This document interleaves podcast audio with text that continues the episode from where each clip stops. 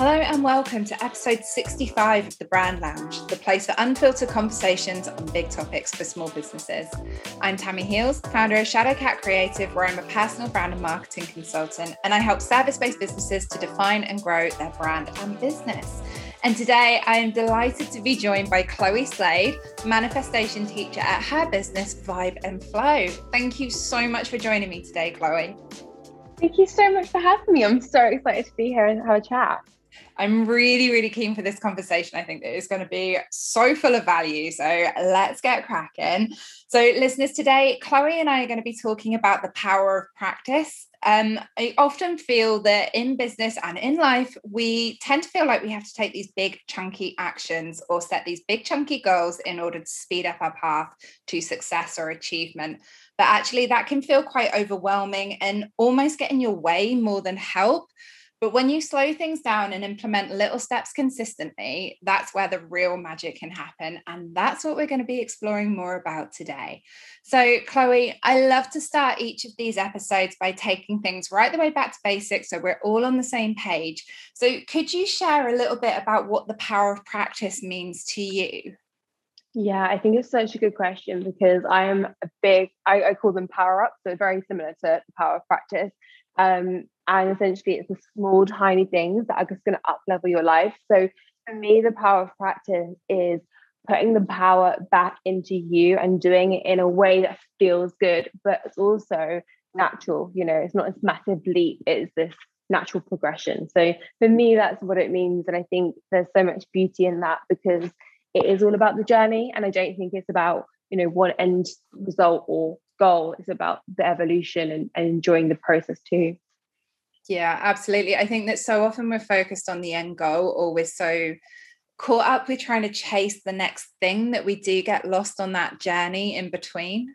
Yeah, and I think that's it's, it's kind of sad in a way because I think it's the way society is today is you know very fast paced you know even dating or food or you know amazon you can get everything very quickly and there's lots of pros to that but also i think we expect you know other things to come together in the same way and obviously it's just not physically possible so i think there is a lot of beauty when you bring it back to those the power of the practice yeah, absolutely. And I think that living in that instant gratification world, like I placed an order this morning for some light bulbs for my dining room, and Amazon was like, Do you want them to arrive tomorrow or do you want them to arrive by 10 p.m. tonight? And I was like, Absolutely, I want them here today. And it's so easy to kind of slip into that whole, you know, everything, literally the entire world, thanks to the internet, is at your fingertips.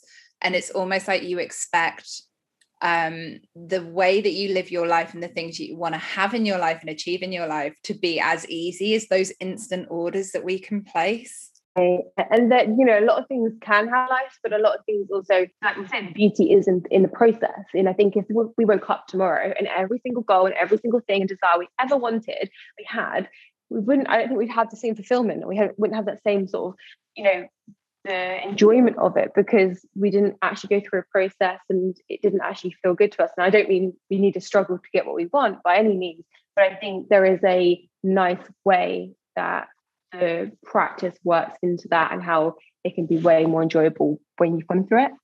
Yeah, absolutely. I think I read something the other day which was like it was a statistic around the how quickly lottery winners tend to lose all of the money or spend all of the money that they gain and it was just an insane proportion of people like this really really high percentage of whoever won the lottery like millions and millions of pounds but because it was so instant it's almost like you weren't ready to receive all of that money. So you you don't have any habits that have been formed along the way in how to manage the person that you are when you have all of that money. You're still that person that's kind of maybe scrabbling around maybe a bit disorganized maybe not quite sure where your funds are going or just kind of spend your money as it comes and it was just so it was quite sad to see how quickly this massive life-changing amount can just kind of dissipate. Yeah and i think a lot of that comes into money mindset as well is the idea that if someone's blueprint is a completely different amount to say what they win in the lottery they feel like unsafe around that amount so they want they want to get back. And obviously that can sometimes get back be worse than they started off. So yeah i mean that there's so much that completely. I fully agree with you. It's um, it's definitely something that we don't necessarily see consciously, but there's so much subconscious layer to that. So when it comes to like daily practices or those little power ups that you were talking about, um, how how do they help support your mindset, particularly with the aspect of business? But I mean, we all know that business and personal are quite intrinsically linked, but from your experience in teaching this kind of thing what are the what are some of the differences that you tend to see in the people who do start these daily practices? Mm, it's such a good question because you don't actually notice it at first. And it's not until you start to take them away that you will notice, notice them again. Um, scripting is a very powerful manifestation practice that I use. And there'll be times when life gets busy, I'll fall off the sort of the habit of it. And it will only take me a few days to realize that I have fallen out of the habit because I'll start to see massive results in my life being negative as opposed to positive. And it, things like that. It's more when you uh, get taken away or you forget them or you know you fall off. I think that's where the issue kind of lies is that we don't necessarily know what we don't know. So if someone's not even aware of like power of practice and they're not doing anything like that in their life, then they're kind of living to a certain level when there's so much more they can they can experience and have. So i think it's definitely added and taken away that's when you that's when you notice it. Um, but my clients they do say like okay i did it and it's happened things are clear. Now i'm starting to be like okay these need to be as much of a standard as you know cleaning your teeth or dinner. Yeah that's that's really interesting that it's one of those things that you notice more or you notice the impact or miss the impact when it's no longer there. And i think that that could be why it feels so tricky to start doing these daily practices because I guess, like with anything, it actually does take ch- time to change the way that you are and change your habits that you've built up over the last however many years. And you see it everywhere. You see it with money, you see it with weight loss and fitness, you see it within business. And it's often easier to kind of stick with your, it often feels easier to stick with how you've always done things and it's almost like you always go back to that because it takes a while to see the impact that these daily practices can have. Yeah it's because your mind likes to revert back to what it knows right? It knows it seems the safe it's you know it's what you've always done. You, you know why wouldn't you do it in a other way? Obviously when you're trying to shift you're trying to up level your life and you know make progress uh, kind of going it's about directing your subconscious mind a lot of it and then it then starts to be more of a natural norm for you you know? And reason why some people can rent or why some people always don't hit their rent and obviously that comes there's a lot that comes into that you know? Their up, upbringing their privileges their you know whatever there's lots that come into that but because that's what they've always known that's what always seems the case with them until they start to change that and there's lots of different ways of you know that you can do that. But uh, you know, I was always just enough, if that makes sense. You know, just make just enough money wise or whatever to to live, and then I had to completely create a new normal for it to be different. Yeah, I absolutely understand that. And I think that many people can probably relate to that feeling where it's like you're just making enough. And I think part of it is the world that we live in where it's very much paycheck to paycheck. But also, there's a huge thing in there where you live to your means and you don't you kind of stretch and you kind of flex to the money that you have coming in. So if you have extra money coming in it's really easy to find places for that to go.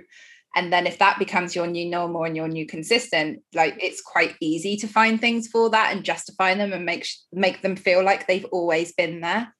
Yeah definitely. And it's the same way as because you can you can up level you can use those same principles to create a, you know a better result in life. It's just about that's why i always say when someone comes on like x amount of month i'm like great let's break that down. How are you going to spend it? How are you going to save it? How are you going to distribute it? What are you going to invest? Know, it's about knowing that new normal to then get to that new yeah, that's a really good point. And I'd love to talk a bit about how to build these in a sustainable way because saying that you're going to start this new daily practice or this new weekly practice or whatever it is that you want to do, and even if it's something um, something that really means the world to you and it's something that you've really wanted to change, it can be really hard to stay consistent at it particularly like as we were saying that sometimes you don't realize the impact it has until it's no longer there so, what kind of ways can we implement these new practices but make it a sustainable habit to build? Mm, I would say you need to, there's a couple of things. First of all, make the next habit so easy that it doesn't feel any resistance to it. It's the resistance that causes it to be unsustainable. So, for example, if I was to say to you, just do one star, that seems quite accessible because you could do, you know, you could do it and that would be done. Or you can one word each day. You know, it doesn't have to be a whole statement. Just write one word. If that's something that feels easy and accessible to you and doable, then that's going to be something that feels like an natural step part of your habit and your routine. Whereas if you write, I need to write 500 words, I need to do five star jumps, or you know, whatever it may be. These are just random examples that can take pain me. Um, but you know, whatever the habit is, um, got you've got to make it so easily accessible that there's no resistance towards it, and then you can build on that to make it like the new um, but I'd say do that. And the other thing I'd say is to write down your existing routine. You know, you don't want to change the whole routine overnight. So write down your existing routine and think, okay, what's the thing that I want to implement here? You know, do you want to implement affirmations or mind food or journaling? Okay, how can you blend that into your existing routine? Can you listen to, you know, some people that listen to membership whilst they're getting ready, or they whilst the coffee's you know, brewing, you need to make it so easy to you that there's no resistance to it. It's always a resistance. And if something's not working, reduce the, the amount of thing and then build up to it. Brilliant. I absolutely love that. I think that resistance absolutely is the key to it. And I think when you look back and reflect on any habits that you've tried to do before, oftentimes it will be that you're trying to bite off more than you can chew, or you're trying to change too much at once, or it just isn't being built into your life in a sustainable way. You're trying to change everything and then nothing